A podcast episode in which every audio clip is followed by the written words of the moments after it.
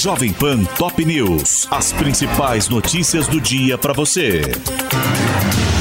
Olá, aqui é Paulo Edson Fiore e estas são as principais notícias de hoje.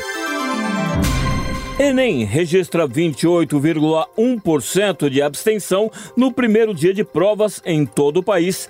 Neste domingo, candidatos responderam a 90 questões de linguagens e ciências humanas, além de produzirem a redação, cujo tema foi Desafios para o enfrentamento da invisibilidade do trabalho de cuidado realizado pela mulher no Brasil. Lula disse que o governo precisa tornar o Enem mais atrativo aos jovens e sinalizou com o fim da taxa de inscrição. O presidente deu a declaração neste domingo durante visita ao INEP, órgão responsável pela organização das provas, ao lado da primeira-dama Janja e dos ministros da Comunicação Social, Paulo Pimenta, e da Educação, Camilo Santana. Após encontro com a autoridade palestina, Anthony Blinken faz visita surpresa ao Iraque na tentativa de conter a escalada da guerra no Oriente Médio. O secretário de Estado norte-americano chegou ao país na noite deste domingo e se reuniu com o primeiro-ministro iraquiano Mohamed al-Sudani.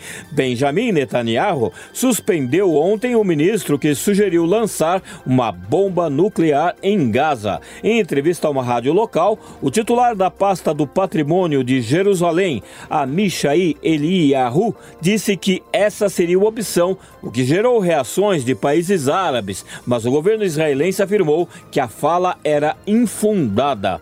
Hoje, o Egito mantém suspensa a saída de estrangeiros de Gaza e os brasileiros seguem sem previsão de quando poderão deixar o território. O país não divulga novas listas desde sábado, quando 599 pessoas cruzaram a fronteira fronteira pela passagem de Rafah por ordem do Hamas, que controla a região devido ao bombardeio feito por Israel a ambulâncias.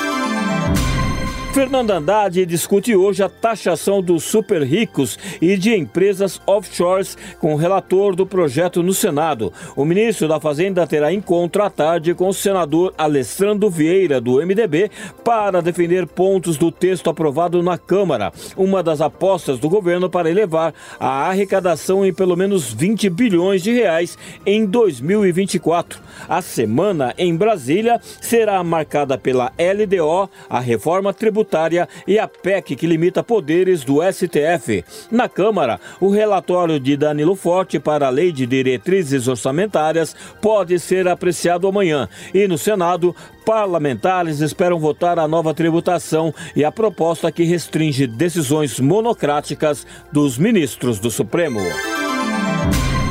Exército, Aeronáutica e Marinha começam a atuar hoje com o poder de polícia em missão GLO no Rio e em São Paulo. Cerca de 3.700 militares executarão ações preventivas e repressivas contra crimes de tráfico de drogas e de armas, entre outros delitos, nos portos de Itaguaí, da capital fluminense e de Santos, e nos aeroportos do Galeão e de Guarulhos.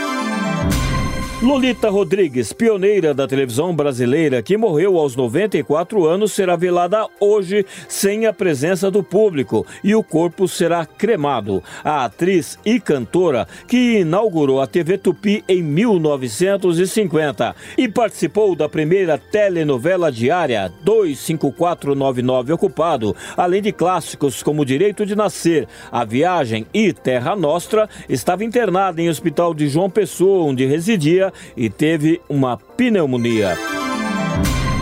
Mais de 400 mil imóveis seguem sem energia na capital paulista, três dias após a tempestade da sexta-feira, que matou sete pessoas no estado. Ao todo, 2 milhões e 100 mil clientes foram afetados pelo problema, a maioria na zona sul e oeste. E segundo a distribuidora Enel, a previsão é de que os serviços sejam totalmente restabelecidos até amanhã.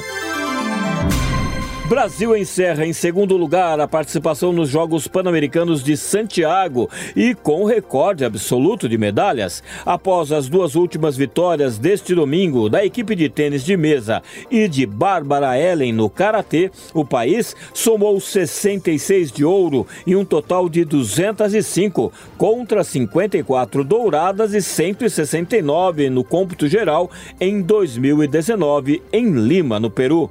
Pelo Brasileirão, o Bragantino vence o Corinthians em casa por 1 a 0. O Flamengo faz 2 a 0 no Fortaleza, na Arena Castelão, e o Internacional derrota o Cruzeiro em Minas por 2 a 1. Hoje, o Botafogo tenta se manter na liderança em clássico contra o Vasco em São Januário e o Santos recebe o Cuiabá na Vila Belmiro. Este é o podcast Jovem Pan Top News. Para mais informações, acesse jovempan.com jovempan.com.br. Jovem Pan Top News. As principais notícias do dia para você.